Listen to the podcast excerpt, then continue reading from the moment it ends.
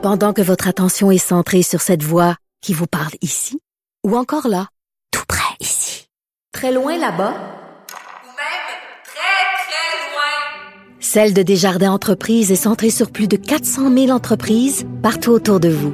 Depuis plus de 120 ans, nos équipes dédiées accompagnent les entrepreneurs d'ici à chaque étape pour qu'ils puissent rester centrés sur ce qui compte, la croissance de leur entreprise.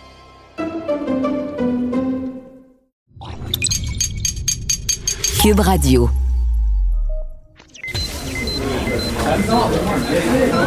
Silence Veuillez vous lever. La cour présidée par l'honorable François-David Bernier est déclarée ouverte. Entrez dans les coulisses de la justice. Écoutez, vous serez pas jugé. Ils appellent à la barre les acteurs de l'actualité. Oui, votre honneur. Avec François-David Bernier. Avec François-David Bernier. Avocat à la barre. Cube Radio. Bonjour, bienvenue à l'émission. Aujourd'hui, bien évidemment, on va traiter de l'affaire d'Alexandre Bissonnette. Un jugement est tombé cette semaine de la Cour d'appel qui euh, ramène ça à la normale. Euh, c'est toujours la prison à vie, mais euh, il pourra demander une libération conditionnelle après 25 ans, pas de 50, 150. on va analyser tout ça avec maître Jean-Pierre Rancourt. Ensuite, une autre portion du dossier Bissonnette. On, va se demander avec le docteur Gilles Vachon, est-ce que quelqu'un qui a commis ce genre de crime odieux peut être réhabilité? Euh, par la suite, euh, il y a le gouvernement Logo. Euh, est-ce que vous voyez ce qui se passe avec la gestion de Noël? C'est très critiqué. c'est pas vraiment clair. on revient un peu sur ce qu'on a annoncé. On en traite avec Patrice Ouellette, le consultant en gestion, qui va nous expliquer est-ce que le gouvernement gère bien ça? Et on commence avec Maître Sharon Otis qui revient sur cette terrible histoire d'enfants de, gravement maltraités.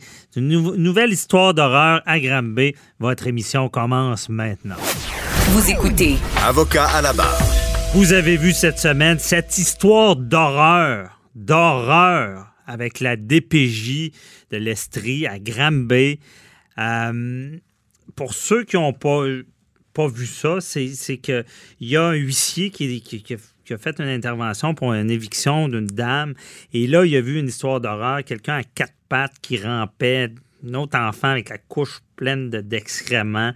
Euh, la docteure qui a témoigné au, procès dit que c'est le pire cas de maltraitance qu'elle a vu. Euh, ce qu'on sait, c'est que l'enfant était battu euh, avec un bâton, qu'il il était bon, il avait les genoux callosités pardon, un épaississement de la peau à force de se déplacer à quatre pattes. Euh, comment ça, ça arrive? Et là, on se rend compte qu'il y avait 10 signalements. On se rend compte qu'on avait fermé le dossier après avoir rencontré la mère. Eh bien, euh, on n'avait pas le choix d'en parler à Avocat là-bas et avec euh, Sharon Otis qui connaît bien le domaine et qui a nous a souvent dit qu'il y avait un problème avec la DPJ. Bonjour, Maître Otis. Oui, bonjour, Maître Bernier. Donc, euh, c'est quoi votre premier constat sur cette histoire-là? Je suis euh, d'autant plus découragée parce que, bien évidemment, ça vient d'une part euh, appuyer que le ministre, euh, le premier ministre Legault a fait euh, en constituant, euh, dans le fond, en mettant sous tutelle la DPJ de l'esprit mhm. dans l'histoire de l'enfant martyr, mais je suis d'autant plus découragée de voir cette trame factuelle-là qui ne touche pas uniquement que ce, cet enfant-là de 17 ans qui était dans une dans un piteux état. On dit qu'il y avait au préalable une maladie osseuse et une dénutrition. Il y a dans le fond, c'est trois enfants de trois pères distincts. Donc, euh, et euh, apparemment, ils vivaient dans des excréments de chiens, d'environ approximativement 12 chiens. Euh, et, et, à lire tout ça, là, le- le- ce qu'on ce qu'on peut voir, euh, ce qui en est découlé du jugement qui a été rendu dernièrement, le 13 novembre dernier, par euh, l'honorable euh, juge Chapdelaine, Mhm. c'est que même lui était estomaqué et remettait en question et a même mentionné que la DPJ avait gravement manqué à son mandat de protéger les enfants, puisque la DPJ, comme vous l'avez dit tout à l'heure en introduction, avait fermé le dossier à cet enfant-là qui avait eu du signalement par rapport à lui seulement. Et que euh, trois mois plus tard, on a la découverte du huissier. Une découverte, vous comprenez, des fois, il y a des gens qui nous passent, euh, qui sont de passage dans notre vie et qui sont percutants. Ouais. Je pense que ce huissier-là a pu sauver la vie de cet enfant-là qui n'allait pas bien parce que ça a milité. Il il allait tellement pas bien physiquement que ça a milité pour deux mois d'hospitalisation et quatre mois de réadaptation. Et il vit toujours en famille d'accueil et il craint toujours pour sa santé, sa sécurité, ainsi que celle de ses deux jeunes frères. Euh, donc, euh, je suis découragée de plus en plus de voir des cas qui nous est répertorié, que ça pop-up de part et d'autre. Euh, je pense que ce n'est pas la première fois, je me cacherai pas que c'est mon opinion là-dessus, c'est que il y a des lacunes. Euh, je pense que j'ai toujours été très claire là-dessus.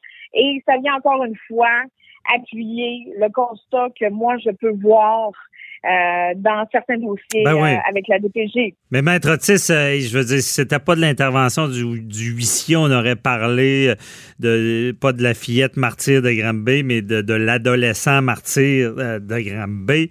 Euh, et ce qui, ce qui choque encore plus, frappe, choque l'imaginaire, c'est qu'il me semble que quand on, on en a parlé beaucoup ici, et on se disait, tu sais, il est arrivé un drame. La seule chose positive, c'est qu'on peut apprendre. Et là, on sentait toutes les autorités en alerte, en, en- en se disant, OK, puis là, là, il y a la commission Laurent, il y a, euh, on avait eu avant ça euh, la, la- la petite Rosalie. euh, Oui. Donc, là, en ce moment, malgré cette vigilance-là, il n'y a rien qui, qui se fait vraiment. S'il y en a un autre qui passe sous le radar, là. Ben, apparemment, qui est répertorié, c'est qu'il y aurait eu des correctifs qui auraient été apportés à la DPJ euh, de l'Estrie suite à l'enquête interne réalisée. Cependant, somme toute, je pense qu'il y a bien des cas qui passent encore dans les filages euh, du filet, comme on dit. Mhm. Et euh, je, je, constate par moi-même et je suis contente que ce huissier-là ait été écouté parce que moi, à titre d'avocate, comme je l'ai dit dans une précédente entrevue, j'ai déjà signalé une fois en 15 ans et on ne m'a pas pris nécessairement au sérieux. Donc, je suis contente au moins que ce huissier-là ait été écouté. Et je Mhm. pense que nous, à titre d'auxiliaire de justice, on devrait...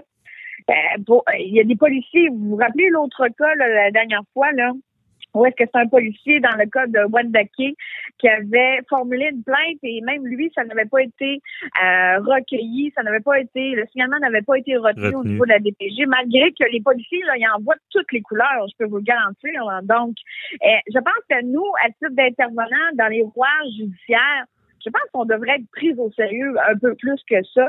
Et nous, c'était de l'intervention de ce huissier qui arrivait là pour une éviction par rapport à, un- à une décision de la régie du logement. Ce petit garçon-là, mais maintenant, euh, qui n'est plus un, un jeune garçon, là, mais somme toute, euh, serait son possiblement décédé et le sort de ses deux jeunes frères, euh, parce qu'on parle d'un poupon euh, et d'un enfant de trois ans. Hmm. Euh, donc, euh, seraient laissés euh, seuls à eux-mêmes, euh, n'auraient pas été placés. Euh, ce que j'ai pu voir, c'est que l'enfant de trois ans a été placé sous la protection et sous la, la garde de son père et que le poupon est placé en famille d'accueil. Donc, madame, présentement, elle a porté, elle a plaidé coupable et elle a eu euh, une peine de huit ans d'emprisonnement pour ses gestes. Mais somme toute, le- je suis contente que le juge Chapdelaine ait mentionné que la décision de procéder à la fermeture du dossier en octobre 2018 est une décision qui est surprenante et surtout hautement questionnable. Hmm. Et parce que des fois, c'est bien beau de prendre des décisions, mais encore faut-il avoir les motifs sous-jacents pour venir expliquer le- le- le- le- la raison et le cheminement juridique ou le cheminement, le processus qui a mené à cette décision-là. Et manifestement, après 10 signalements, je ne peux pas croire que une personne, un intervenant dans un dossier puisse penser que ces 10 signalements sont mal fondés. Oui, mais c'est justement, Maître Otis, expliquez-nous, éclairez-nous que- comment 10 signalements, et là, on, se rend compte que c'est un état grave d'un enfant qui, dure depuis longtemps. C'est ce qui est terrible là-dedans. Euh, pourquoi on se rend pas compte? On rencontre pas les enfants? On n'a pas vu avant qui, qui étaient malades ou qui est de l'état de l'insalubrité de la place?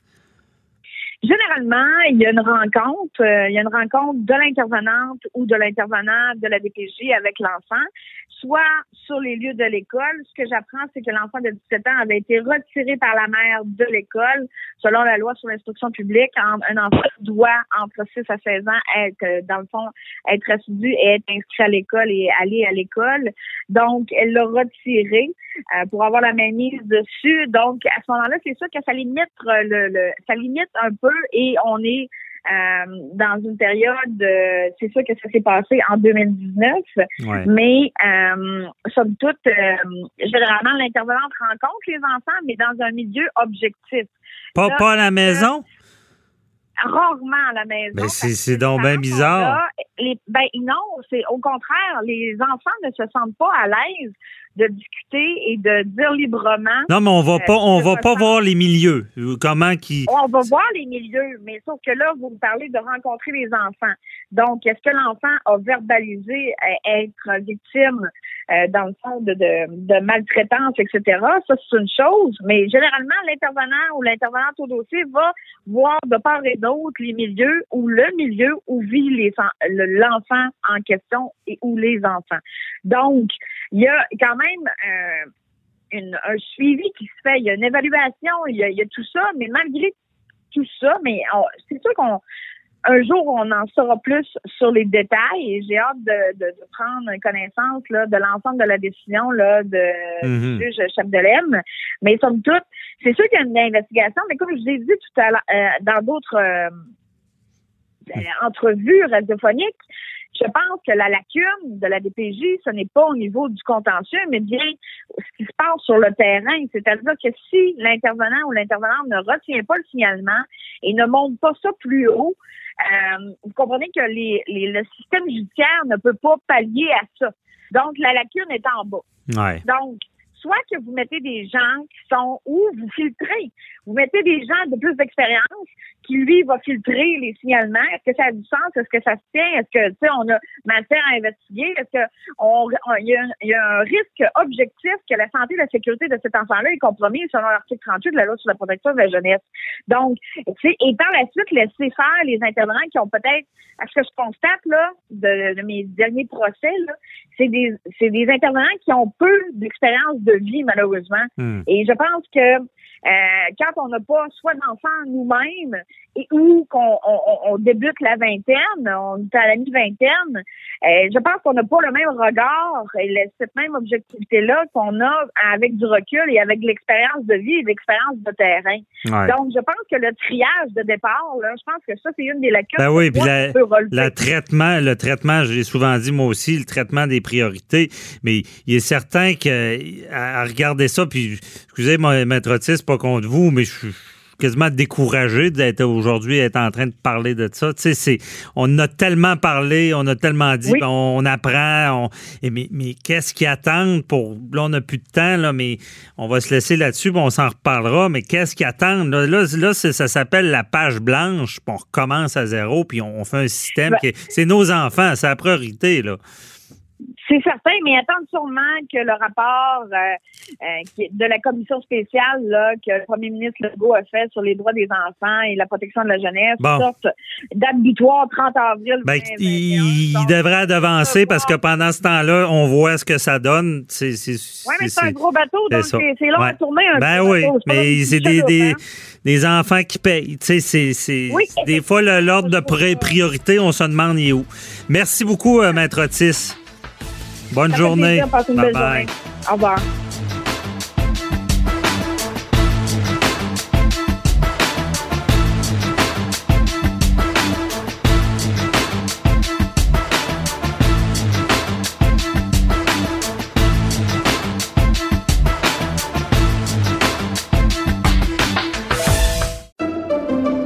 Pendant que votre attention est centrée sur vos urgences du matin, vos réunions d'affaires du midi, votre retour à la maison ou votre emploi du soir, celle de Desjardins Entreprises est centrée sur plus de 400 000 entreprises à toute heure du jour. Grâce à notre connaissance des secteurs d'activité et à notre accompagnement spécialisé, nous aidons les entrepreneurs à relever chaque défi pour qu'ils puissent rester centrés sur ce qui compte, le développement de leur entreprise.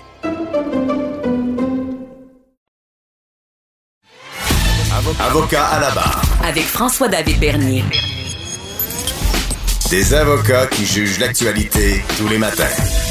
Cette semaine, dans l'affaire d'Alexandre Bissonnette, la personne, euh, on parle de la tuerie de la mosquée de Québec, un jugement très important de la cour d'appel qu'on attendait est tombé. Et on remet les pendules à l'heure, on remet ça, si on peut dire, à la normale. Euh, on parlait de, on, l'avait euh, condamné à la prison à vie, faut le rappeler, mais avec euh, une possibilité de demande à une libération conditionnelle après 40 ans. La Cour d'appel ramène ça à 25 ans comme c'était auparavant et on- on- met le doigt sur des erreurs, de, ben, une, erreur marquante de- du juge de première instance à l'effet qu'il ne devait pas euh, réparer l'article parce qu'il le trouvait inconstitutionnel et a décidé, au lieu de l'invalider, de le modifier. Et ça, euh, c'était pas correct. On en parle avec euh, Maître Jean-Pierre Rancourt qui est avec nous. Bonjour. Bonjour à vous. Ah, merci d'être là. Euh, Tout qu'un dossier. euh, et euh, êtes-vous surpris de cette décision? Ben, surpris et non, content de la décision parce que c'est une décision importante. Je, je disais aujourd'hui, j'étais surpris un peu que euh, c'est la première cour d'appel au Canada qui se penche là-dessus. Mhm. Et euh, ça va aller à la Cour suprême, c'est sûr. Ouais. Mais euh, l'article qui avait été édicté par dans, sous le cabinet Harper, qui disait que des s'il y a plusieurs meurtres, par exemple, la sentence peut être consécutive, 25, 50, 75. On a même un qui a eu 75 ans au Canada. Ouais, Justin Et, la, ouais, la, la Cour d'appel dit que non, non, ça, c'est- ça cruel, inusité, ça tient pas compte de la réhabilitation possible. On peut pas envoyer quelqu'un en prison. Ça, c'était pas mal les arguments de la défense aussi. Envoyer quelqu'un en prison puis dire, écoute, euh, on a jeté la clé, là, tu sortiras jamais, tu vas mourir en prison. On ne peut pas faire ça. C'est cruel, inusité, c'est inhumain. Et euh, peu importe, euh, les, les juges se sont pas prononcés sur la gravité du crime, des crimes. Il y avait sept victimes. Ils disent pas ça. Ils disent au Canada, c'est pas comme aux États-Unis. Aux États-Unis, on voit souvent, vous le savez, Ouais. 200 ans de prison, 150 ans de prison. Alors ici, la Cour d'appel vient de dire non, non. On est au Canada, on ne, on ne donnera pas des sentences qui font en sorte que l'individu n'a aucune chance de sortir, aucune chance de réhabilitation. Ça, c'est inconstitutionnel. Donc, ils ont dit l'article est inconstitutionnel. Le juge de première instance avait dit que c'était inconstitutionnel, mais comme vous dites, il l'a modifié. La Cour d'appel dit non, non, non. C'est inconstitutionnel ou ça ne l'est pas. C'est inconstitutionnel. Donc, la sentence, ça va être celle qui est prévue au Code criminel, l'emprisonnement à perpétuité, avec une possibilité de libération après 25 ans. Mhm. Ça veut pas dire qu'il va sortir après 25 ans. Là. Les gens disent souvent Ah. Ah ben il va faire juste 25 ans de prison. Premièrement, 25 ans, c'est long. Deuxièmement, euh, il va être évalué euh, tout le long de ces 25 ans-là pour voir si dans 25 ans, on peut le laisser sortir puis qu'il euh, il soit pas un danger pour le public. Il y, a, il, y a des, il y a des criminels qui sont en prison depuis 30 ans, 40 ans, qui n'ont pas eu de, de, de, de libération. Donc, ça ne veut pas dire que c'est automatique. Ouais, c'est ça. On a peut-être enlevé un peu de, de- d'importance à quelque chose dans le système qui est important, qui est la commission des libérations euh, conditionnelles. On, on voulait peut-être faire fi un peu de ça. Là. Ben, c'est ce que le, le- cet article, dans le fond, qui avait été dicté par le gouvernement Harper, euh, disait. On peut donner des sentences euh, consécutives. Alors, lui, il, y en- il en a tué sept, imaginez-vous, euh, 25 ans multiplié par sept. Euh, bon, puis même à 40 ans, Cour d'appel, il se fout bien du 40 ans, 50 ans. Ils disent, écoutez, c'est inconstitutionnel l'article, parce qu'on ne peut pas envoyer quelqu'un en prison sachant qu'il va mourir là. Mhm. Euh, sans banaliser la, gravité du crime, est-ce qu'on a peut-être, est-ce, qu'on a assisté à presque qu'un spectacle de chiffres disant, j'ai, l'impression qu'au Canada, au Québec, on a perdu la compréhension d'une peine à vie? C'est comme si les gens ne comprennent pas que c'est ta vie. Vous l'avez bien expliqué, ça ne veut pas dire qu'on sort, mais est-ce qu'on a fait un peu un spectacle de chiffres, un peu comme aux États-Unis, quelqu'un qui est à 200 ans en prison, ben c'est peut-être plus grave que quelqu'un qui a un crime à 50 ans. Euh, est-ce qu'on est là euh, dans ce qui s'est passé avant? Ben c'est ça, on s'en allait vers ça. Là. On s'en allait un peu euh, pour faire un peu comme les États-Unis. Et la cour, je suis content que la Cour d'appel ait statué comme ça. Maintenant, comme je vous disais d'entrée de jeu, euh, ça devrait aller à la Cour suprême. Pourquoi? Mhm. Parce qu'il faut que euh, éventuellement euh, la Cour suprême se penche pour que toutes les, provinces du Canada s'enlignent là-dessus, qu'il n'y ait pas des sentences cumulatives ailleurs au Canada.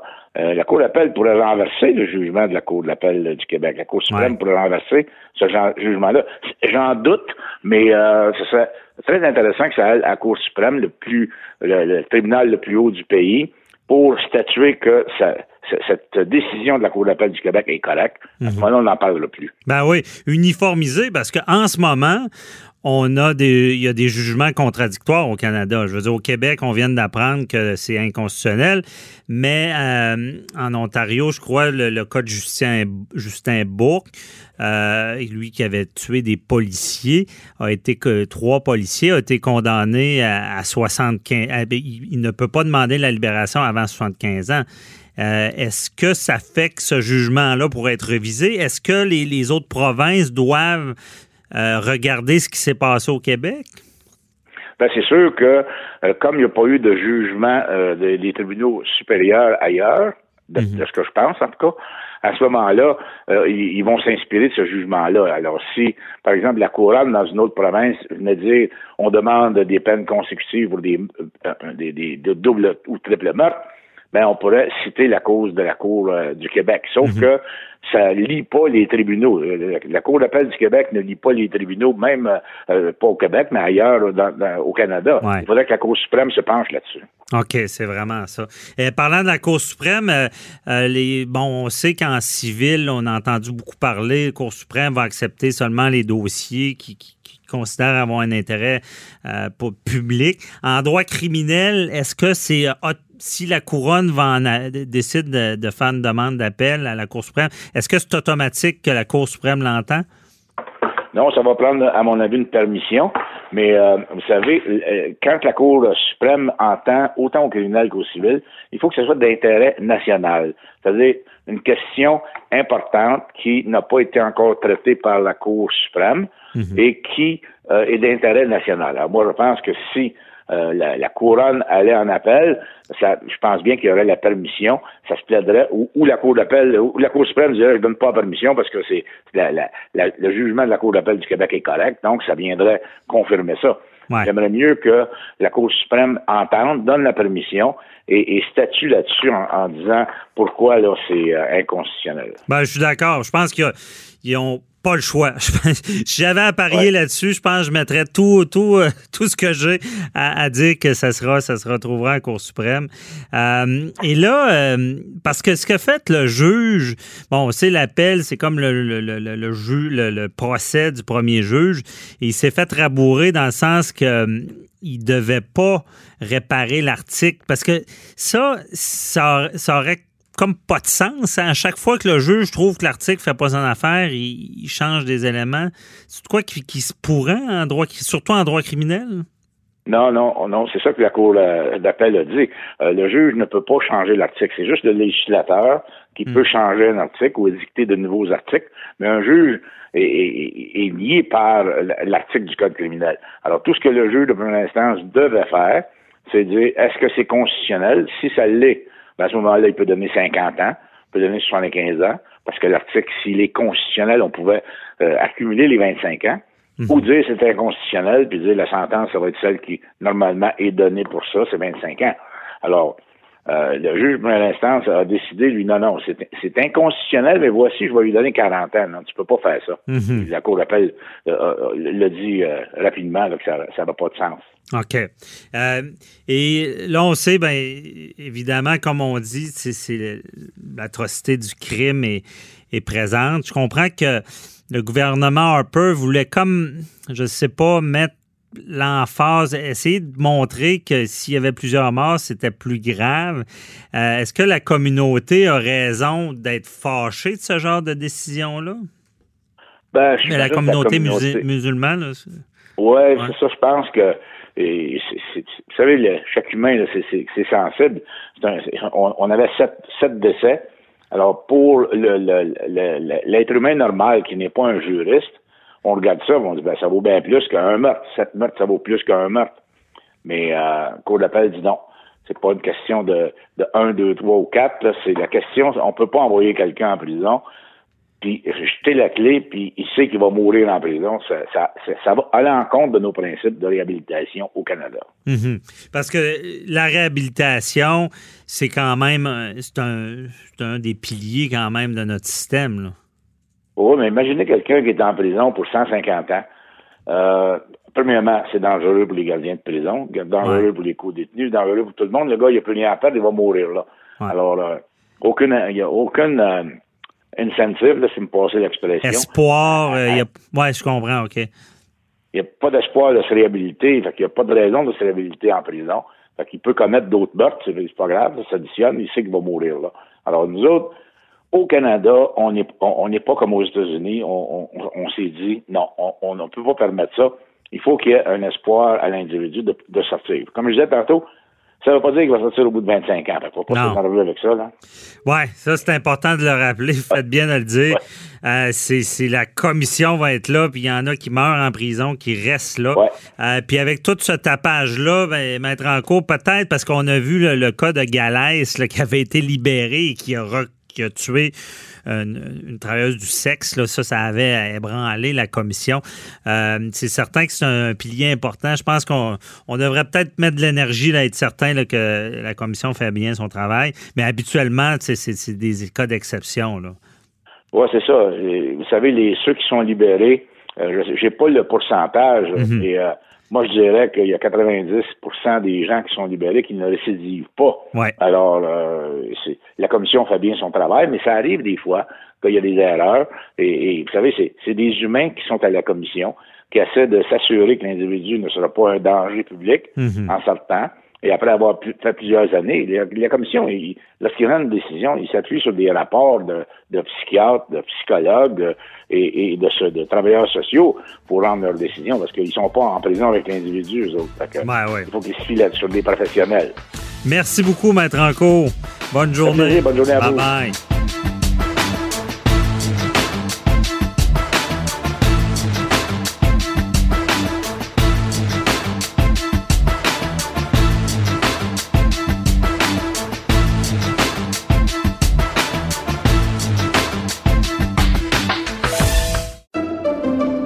Pendant que votre attention est centrée sur vos urgences du matin, vos réunions d'affaires du midi, votre retour à la maison ou votre emploi du soir, celle de Desjardins Entreprises est centrée sur plus de 400 000 entreprises à toute heure du jour. Grâce à notre connaissance des secteurs d'activité et à notre accompagnement spécialisé, nous aidons les entrepreneurs à relever chaque défi pour qu'ils puissent rester centrés sur ce qui compte, le développement de leur entreprise.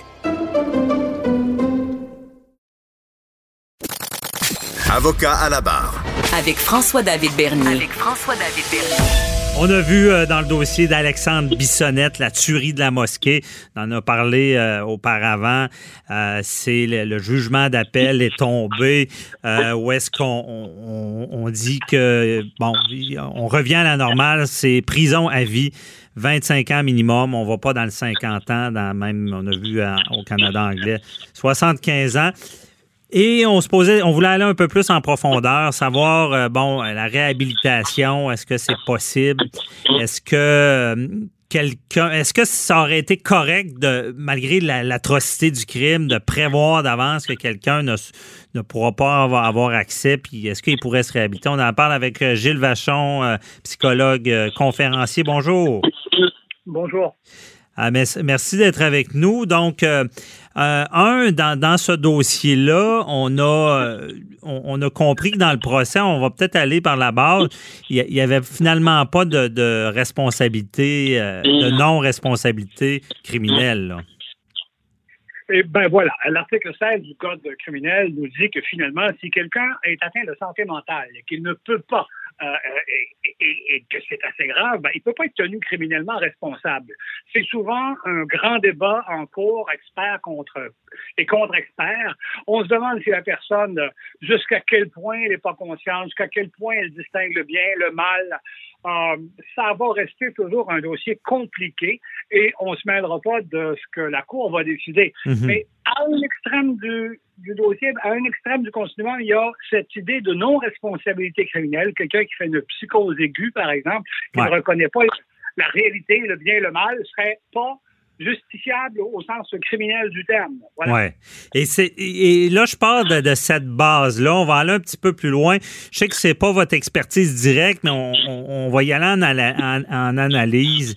Euh, parce que, bon, une fois, on se rend compte qu'il est non criminellement responsable, mais il y a des éléments de santé mentale. Moi, j'ai suivi personnellement le procès d'Alexandre Bissonnette. Et là, euh, c'était tout le questionnement à, la base, est-ce qu'il est réhabilitable? Tout le monde se posait la question, les psychiatres, et euh, la plupart disaient que c'était des risques euh, qui, pouvaient être moyens. On essayait de, déterminer ça dès le départ. Euh, il y a même euh, Dr Chamberlain qui est allé jusqu'à dire que c'était à l'inverse, que lui, en prison, sa personnalité pouvait se cristalliser et il pourrait quasiment être pire en sortant. Vous, est-ce que vous croyez à, à ce qu'une personne est réhabilitable dans l'esprit criminel? Le jour où on ne croira plus à ça, là, euh, on, va tous, on, va les, on va tous les condamner à vie.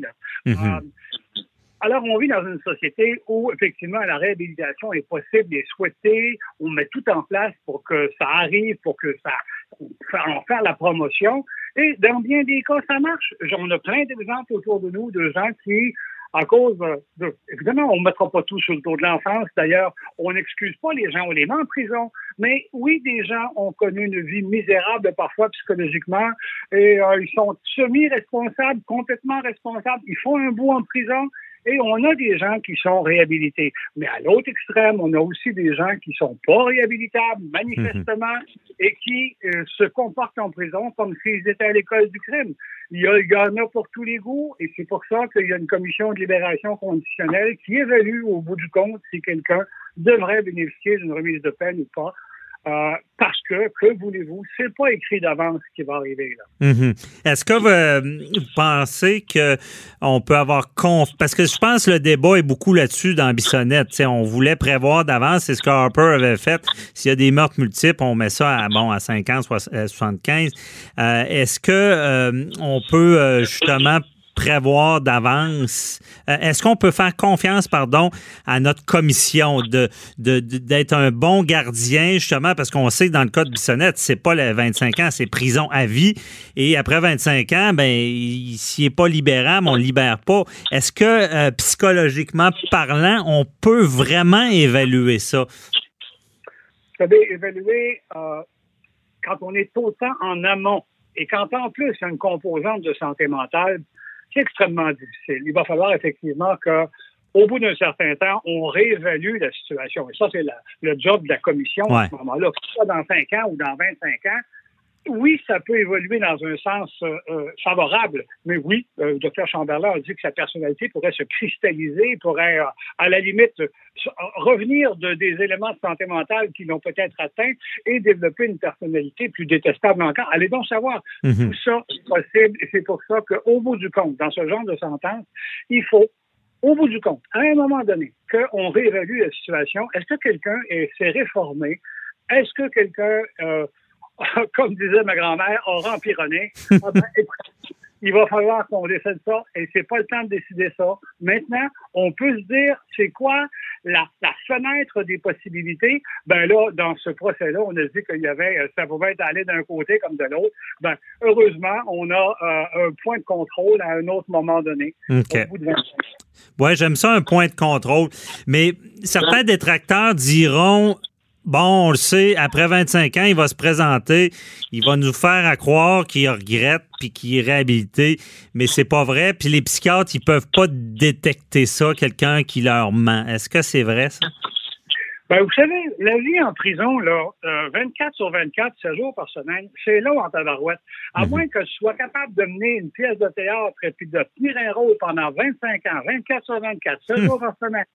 Euh, ben non, on va te pogner, là. Si tu te comportes en délinquant en dedans, tu vas te comporter en délinquant. Et on va le savoir. Les gens qui sont réformés, évidemment, vous pouvez toujours me montrer des films de gens qui ont été et, le cinéma est excellent pour ça. Vous montrez des gens qui ont fait semblant qu'ils étaient réformés Mhm. et qui ont attendu 20 ans pour aller commettre le meurtre qu'ils anticipaient commettre déjà il y a, il y a 10 ans. Mais écoutez, ça, c'est dans les films. Dans la vraie vie, là, euh, quelqu'un qui est en prison, en général, on est capable, puis il y a du, personnel compétent en prison, là. Ouais. On est capable d'évaluer si quelqu'un, effectivement, se réforme ou pas. J'ai connu des gens, moi, entre autres une personne qui euh, est devenue euh, docteur en psychologie euh, et qui avait commis un meurtre dans son adolescence. Ah, Bon, ouais. Une très, très bonne personne, un accident épouvantable dans le développement de cette personne-là, une personne dont on ne pourrait pas imaginer à aucun moment qu'elle a connu ça. Et lui, ça a été, je vous dirais que la prison a été, euh, s'est développé sous un bon angle. Mais je comprends aussi, vous savez, on a toujours, on a souvent le raisonnement qui va euh, en fonction de nos motivations. Je suis certain que beaucoup de personnes qui sont euh, euh, je dirais, des victimes collatérales d'un meurtrier voudraient le voir encore plus noir qu'il ne l'est, ne veulent pas voir de possibilité euh, que cette personne-là se réforme. Oui, c'est possible. Il y en a pour tous les goûts. Mais euh, je vous dirais que le jour où on aura, on n'aura plus de, de croyance que quelqu'un peut se réformer, eh et on lui mettra en prison pour de bon et à vie, que voulez-vous. Je Mais on comprends. entend ce choix-là et c'est, c'est, le pari qu'on fait en société. Puis allez pas croire qu'au Canada, euh, on fait pas mieux qu'aux États-Unis. On fait nettement mieux. Notre taux euh, d'incarcération est moins élevé. Ça plaît pas toujours à ceux qui voudraient qu'on zigouille et qu'on pende tous les criminels, mais notre taux de récidive est meilleur que celui des Américains. Ils internent à tour de bras dans les, dans, dans les prisons et leur taux de criminalité est plus élevé. Euh, donc, leur solution marche pas mieux que la nôtre. Là. Ben justement, puis pour nos auditeurs euh, aux États-Unis, ils n'ont pas de misère à condamner quelqu'un pour 200 ans. C'est, euh, c'est ça. Est-ce que, docteur Vachon, est-ce que, est-ce qu'à quelque part, il y a, je- avec respect pour le système de justice, mais est-ce qu'à quelque part, on a donné un spectacle de chiffres dans le sens que on, on- on- ça fait du bien de dire, ben lui, c'est c'est c'est 50 ans, c'est un peu irréaliste de dire ça. Euh, quand on arrive à 100, parce que Bissonnette, théoriquement, on aurait pu dire 150 ans selon la disposition. Est-ce qu'on donne un peu un, spectacle de chiffres? Vous savez, une fois qu'on est entré, euh, j'ai participé à des procès criminels et une chose que je déplore énormément, c'est quand on est entré dans cette logique-là, dans la logique où je veux faire condamner, euh, et là, l'autre logique de l'autre côté, je veux faire libérer à tout prix. euh, on est, euh, vous savez, c'est, tout ou rien. Alors, euh, moi, j'ai vu des gens qui, à un moment donné, on a plusieurs cas comme ça, bien documentés, où l'important, c'est plus de savoir s'il y a une nuance ou où est la vérité, c'est de faire condamner ou de faire innocenter. Malheureusement, c'est notre système qui est bâti comme ça. Je n'en propose pas de meilleur, je n'en connais pas de meilleur. Mhm. Mais il arrive un point parfois où on peut, à cause de la façon dont on va plaider le dossier, se ramasser avec un 50 ans ou un 15 ans. Euh, puis là, la marge est large. Puis peut-être que la personne qui subit euh, ce traitement-là va se dire c'est pas juste. Peut-être, je ne sais pas. Je n'ai pas de solution à proposer. Ce que je sais, c'est que quand il y a de la maladie mentale, c'est un problème. Quand euh, il y a euh, pardon, il y a un dernier cas à Québec où manifestement on était en face d'un problème Oui. social où c'est toute la société qui doit se dire comment ça se fait qu'on ne s'est pas occupé de ce gars-là avant. Euh, vous savez, il n'y en a pas de solution simple à tout ça. Le risque zéro n'existe pas. Les gens complètement fous, ça n'existe pas. Il y a toujours une petite ombre de lumière Mhm. quelque part. Euh, c'est pas facile à départager. Je ne souhaite pas, je n'aurais pas souhaité être dans ce procès-là d'aucune façon. J'en ai pas de solution miracle. Ce que je sais, par contre, c'est que, euh, vous savez, euh, on va, il faut apprendre aux gens à être responsables. Ça commence très, très tôt dans la vie, en admettant qu'il n'y a, a pas de maladie mentale. Ouais. Il faut apprendre souvent à respecter les autres, il faut apprendre à vivre ensemble, il faut faire un peu de philosophie, reconnaître ce qui est bien, ce qui est mal. Aujourd'hui, tout semble équivalent, n'importe quoi vous n'importe quoi. Moi, je pense qu'il faut revenir à des affaires assez basiques dans la vie, de comme euh, ne pas voler, ne pas tuer, ne pas mentir, des choses assez simples. Il faut apprendre ça à l'école. Mhm. Ah, je comprends. Mais c'est, puis je comprends bien votre propos, puisque j'avais une question, mais on n'a plus le temps, mais je vous y avais répondu. Est-ce que quelqu'un est la même à 20 ans qu'à 50, 60 ans, ben, ça peut évoluer. On, rappelle dans cette entrevue-là qu'on ne remet jamais en question l'atrocité du crime qui a été commis et l'impact sur la communauté musulmane de Québec. Mais euh, il ne faut pas non plus qu'une peine soit une vengeance. C'est pour ça qu'on se posait la question. Merci beaucoup, euh, Dr. Gilles Vachon, de nous avoir éclairé dans ce dossier. Au plaisir. Bonne journée. Bye-bye.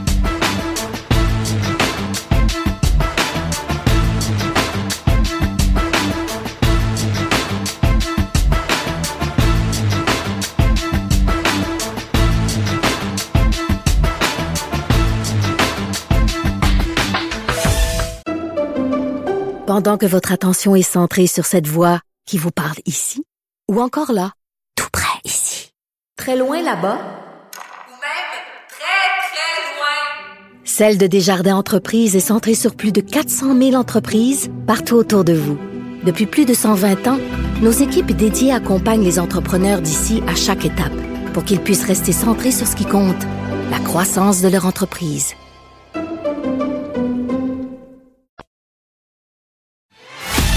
Avocat à la barre. Avec François-David Bernier. Des avocats qui jugent l'actualité tous les matins. Est-ce que vous croyez que le gouvernement Legault gère bien la crise? Euh, là, on est à l'approche des fêtes. Euh, vous avez vu une certaine gestion dans la première vague, deuxième vague, et là, la gestion du temps des fêtes. Euh, pour ma part, j'ai l'impression que là, on est en train de se perdre un peu. Là. En droit, on, utilise l'expression des fois pour être dans la chambre à coucher des gens. C'est des fois trop maternisé. Je comprends qu'il y a une crise, mais d'être trop en attente, de, vouloir dire ben, faites ci, faites pas ça, euh, euh, ça devient un. le constat général, c'est que les gens sont mélangés. Et je suis pas sûr qu'on va avoir des bons résultats quand on, on, comprend pas trop la règle. Et bienvenue euh, les chicanes de famille également durant les, les, festivités, si on peut se réunir, parce qu'un va dire ben on peut faire ça, l'autre va dire non, on peut pas, parce que c'est pas trop clair. Et on va analyser cette gestion-là avec un gestionnaire d'expérience euh, de la plateforme 48 heures par jour, euh, Patrice Ouellette, qui est avec nous. Bonjour. Maître Bernier, c'est toujours un plaisir d'être avec vous et vos auditeurs. Oui, merci d'être là, parce qu'on a besoin encore une fois, parce que ça fait vrai trois semaines de suite qu'on en parle. Euh, on évolue. Euh, qu'est-ce qui se passe là, avec la gestion? Est-ce qu'ils perdent un peu le contrôle? Euh, est-ce qu'on les met sur le volant? Oui. Écoutez, Maître Bernier, c'est, moi je compare beaucoup ça. une belle analogie, je trouve, pour expliquer un peu ce qui se passe avec le gouvernement. Euh, c'est les séries éliminatoires. Imaginez les séries éliminatoires au hockey, dire, environ quoi, six semaines. Puis à la fin de ces six semaines-là, qui est excessivement intensif, les joueurs sont mentalement épuisés, ils sont physiquement épuisés. Et on a, on toujours, je pense, vu aux nouvelles ou dans les dans les, euh, la télé des, des entrevues de joueurs en fin de séries éliminatoires, leur teint, euh, leurs yeux, on peut lire la fatigue du guerrier. Hmm. Ben, ce qui se passe là, c'est que ça fait huit mois que le gouvernement est en éliminatoire. J'ai l'impression, Maître Bernier, qu'il y a des joueurs qui sont sur la patinoire, qui sont épuisés, dont notre premier ministre. Et quand on est épuisé, qu'est-ce qui se passe? On prend des mauvaises décisions. Notre jugement est altéré. Et j'ai hmm. l'impression qu'on est là présentement. Ah oui. Euh, tu me disais hors ronde que tu avais même l'impression que le premier ministre euh, manquait de sommeil, ça se peut-tu? Ben, écoutez, être épuisé, ça fait partie de ça, c'est le stress. Imaginez la pression. C'est sûr que c'est facile de, regarder ça de l'extérieur. Les, gérants d'estrade, on est bon. Ouais. Il y a une pression énorme sur le gouvernement. Imaginez le sentiment de culpabilité de fermer des commerces, la pression que ces gens-là reçoivent aussi des lobbies, des commerces, euh, ça doit être énorme. Et les autres, ça fait huit mois qu'ils sont dans ça. Là. Mhm. Et un gestionnaire qui est pris en crise, parce que c'est une crise qu'on vit, et qui n'a pas les capacités à renouveler ses énergies, c'est là qu'il va commettre ses plus grandes erreurs. Parce que son jugement est altéré, manque de sommeil, dort mal, prend des mauvaises décisions, a une attitude qui est très irritable, dur à de la difficulté à prendre la vie des autres, et on dirait que c'est ce qui se passe. Mhm. Et les gens qui entourent notre premier ministre sont dans le même, sont dans le même bateau. Ouais. Monsieur Arruda, Madame Guilbeault, ils sont dans le même bateau. C'est des gens qui m'apparaissent épuisés, qui sont plus de bons conseils et qui prennent des mauvaises décisions. Mhm. Et le, le danger, parce que là, c'est pas clair là, ce qui se passe. Euh, je- mais, mais regarde, je vais, je vais te poser une question euh, de gestionnaire. Je sais que tu as, géré des grosses entreprises, puis euh, le gestionnaire, bon, à l'époque, le boss, c'était c'est le boss qui était quasiment méchant. Après ça, Ouais. de nos jours, les, les- les patrons sont, sont- doivent être euh, ils doivent être respectés, quasiment gentils, parce qu'il y a une pénurie de main-d'œuvre. Mais je ne sais pas, dans, la gestion, l'attitude, parce que on sent pas une, gestion euh, autoritaire, dans le sens qu'on on, on semble voir le gouvernement beaucoup vouloir communiquer avec le peuple. Écoutez, si vous faites ça, ça va bien aller, on va vous en donner, mais si, tu sais, euh, on vous demanderait l'histoire des- On vous donne quatre jours, mais euh, vous pouvez fêter deux jours là-dessus. Ils pourront jamais vérifier ça. Euh, à peu près tout ce qu'ils disent, ils pourront pas le vérifier. Est-ce que c'est bon en ce moment d'être dans cette gestion-là de, de, de, de totale écoute? pas. Non, non, et c'est là le grand danger, parce que présentement, si au début, le peuple va tout écouter parce qu'il y a une grosse menace, il y a un ennemi. Ouais. C'est ce qui est arrivé au printemps. Il y a un ennemi, tout le monde se rassemble derrière l'ennemi. Ça n'a pas été dur pour notre premier ministre. Mhm. Là, présentement, on, on comprend plus les messages. Les messages ne sont pas clairs. C'est ça le manque de jugement. C'est qu'à un moment donné, on se lève un matin, on a un comité de crise, on ramasse des informations, puis on prend une décision. C'est justement là que les erreurs se font. Je veux dire, c'est pas normal, Maître Bernier, que la semaine passée, on annonce en grande pompe qu'on va pouvoir fêter ensemble à Noël. Puis une semaine après, on a dit finalement, on vous a dit que vous allez fêter ensemble, ça va être juste deux soirs. Ouais. Mais il disait, euh, écoutez, euh, avec les données qu'on a en ce moment, euh, on vous euh, on, on vous garantit pas que ça va être le cas parce que bon, si si il y a un dépassement, on, on pourrait l'annuler. Mais dans le fond, c'était une erreur d'être trop ouvert en partant. On est mieux d'avoir l'attitude plus restrictive pour ouvrir par après que d'ouvrir et, et de restreindre par la Ouais. suite. En, en gestion, Maître Bernier, à partir du moment où vous avez une information qui vous dit que c'est fort possible qu'on puisse pas tenir notre décision, Mhm. ben vous l'annoncez pas, tout simplement. Ouais. C'est un principe de base, c'est que vous créez des attentes, vous allez créer, vous allez, vous allez, vous allez avoir beaucoup plus de problèmes à gérer ça. Puis imaginez par-dessus ça aussi aujourd'hui, il faut gérer tout ce qui est médias sociaux. Mhm. Où ça, c'est, c'est, ça n'existait pas avant. On recule de 10 ans, le phénomène des médias sociaux pendant la- une période de crise pour un chef d'entreprise ou un premier ministre de gouvernement, médias sociaux, l'influence était très, très, très, très faible. Aujourd'hui, écoutez, il y a des menaces de mort qui sont faites. Ouais. Il y a des gens qui sont condamnés. Donc, ça aussi, là, quand tu, sors du bureau, puis tu es la vice-première ministre, puis tu as eu des menaces de mort. euh, le, le niveau de stress est monté, tu dors moins bien. C'est Mhm. tout ça qui s'accumule, qui fait que le, il y a des mauvaises décisions qui se font. Ouais. Présentement, j'ai pas l'impression qu'on a une équipe de gestion qui m'apparaît pas solide, qui lance des messages qui ne sont pas clairs. On dirait qu'ils gèrent avec des sondages. Mhm. Est-ce que, est-ce que, euh, à quel, ils ont, ils ont voulu être peut-être aimés, je sais pas. Souvent, ben, en tout cas, j'ai, déjà eu l'expérience de la gestion. C'est pas facile des fois. C'est, c'est un rôle qui est difficile d'être celui qui restreint, qui, qui, s'il était arrivé au départ disant il n'y aura pas de fête de Noël, est-ce qu'on a voulu plaire? Ah, c'est clair que ça a fait partie de l'équation, Maître Bernier, mais c'est là que ça prend des gens, euh, ceux qui ont demandé à être élus. euh, ça vient avec le poste, comme on dit, hein. Mhm. Et puis, dans ces moments-là, ce que ça prend, la première qualité, ça s'appelle le courage. Ça, prend, ça prend du courage pour dire à des gens que ça fait six mois puis huit mois que leur, dans leur tête du peuple, le peuple a été brimé, ses libertés sont brimées. Ça prend du courage pour dire, ben à Noël, là, restez chez vous. Il n'y en aura pas de rencontre. Ça prend du courage. Puis là, on dirait que la fatigue s'est installée puis le courage est disparu. Oui, ouais, courage, puis j'ai, puis c'est quelque part, c'est tout à leur honneur, mais dans un autre sens, je pense qu'en matière de gestion, c'est néfaste de, de vouloir, euh, de, de, penser, je sais pas, à ce que les gens, euh, au malheur que ça va apporter de ne pas fêter Noël, de... de... Puis, tu sais, l'expression... Euh, des j'ai l'impression, souvent on dit l'enfer est pavé de bonnes intentions. À quelque part, c'est sûr qu'il y avait des bonnes intentions. Ça, moi, je remets pas ça en question. Ah, Mais non plus du tout. Est-ce que quand on, est-ce qu'ils sont, rendus qu'il y aurait peut-être besoin, parce que je sais que vous avez l'expérience euh, là-dessus, là, euh, de, de une sorte de, de conseil externe de gestion?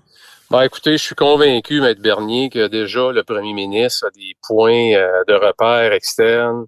Euh, je pense que, comme je le disais, je ne pense pas que le manque est là. Je pense qu'on fait face à des gens euh, qui sont épuisés et qui ont de la difficulté à avoir le bon jugement et le courage que ça prend pour dire au peuple, écoutez, voici la décision parce que Prenez une entreprise, vous avez 50 employés, on ne peut pas les gérer de la même façon que quand on en a 30 000. Mm-hmm. Parce que si tu as un party de Noël, puis qu'il y a des milliers de personnes, ben ton message est mieux d'être clair. Puis c'est mieux d'être clair à quelle heure qu'il faut arriver. Parce que là, ça va être, excusez-moi l'expression, le bordel. Mais là, on gère une province, Maître Bernier. Oh, fait que si on n'est pas clair, là, ben on est dans le pétrin et c'est ce qui se passe. Le message est confus, ça crée du mécontentement, il y a des gens qui sont contents, il y a des gens qui sont mécontents. Le premier ministre du Manitoba qui dit à Legault, ça n'a pas de bon sens ce que tu fais. Premier ministre de l'Alberta, lui, qui dit, nous autres, on ferme pas, on reste tout ouvert, les restaurants sont ouverts, on limite la capacité, mais même le Costco, lui, est limité dans sa capacité, même le Walmart aussi. Donc, il y a une approche peut-être un peu plus équitable mhm. au niveau du commerce de détail. Donc, on voit qu'il y a des approches complètement différentes. Donc, il y a des gens qui prennent des décisions différentes vis-à-vis le même problème. Vous allez me dire, bon, oui, le système de santé est différent d'une province à l'autre, les problématiques, la capacité du système de santé, c'est probablement la variable la plus importante. Mais là, on s'entend-tu que si c'est ça la variable la plus importante, pourquoi est-ce qu'on est ensemble à Noël? Je la comprends pas. Oui, effectivement. Mais c'est euh, Patrice, merci. De, c'est une bonne analyse venant de toi aussi. Euh, en, pure gestion parce que, bon, pour nos auditeurs, on, regardez, on sait, on veut pas être gérant d'estrade, on sait que c'est difficile ce qui se passe. L'expression on construit l'avion en plein vol n'a jamais été aussi pertinent. Respect à ah, leur travail, mais euh, il est temps peut-être, justement, comme vous le dites, d'avoir, d'être certain d'être reposé et d'avoir des décisions claires parce que quand c'est pas clair, ben, moi, je connais ça hein, parce que je l'ai souvent dit, la, couleur favorite des avocats, parce qu'on vit du chaos malgré tout, c'est bien le gris, parce que quand c'est blanc ou noir, des fois, il n'y a pas de litige. Euh, donc, à, ce genre de décision-là aussi, on souhaite le meilleur pour la suite euh, avant les fêtes. J'espère qu'on va réussir à trouver la bonne solution. Merci beaucoup, Patrice Ouellette. Merci, Maître Bernier. Puis euh, j'allais juste ajouter, Maître Bernier, que M. Legault aussi, il y, a, une option devant lui, c'est qu'il pourrait faire un remaniement, puis amener peut-être une personne en avant-plan qui est plus reposée, puis qui a un, un bon jugement. Parce qu'il y, a une grosse équipe derrière lui, il y a des bons joueurs dans l'équipe qui pourraient jouer un rôle plus important pour permettre à certains joueurs de diminuer le temps de glace, comme on dit. Oui, c'est ça, garder de l'énergie pour le faire Bon, ben merci.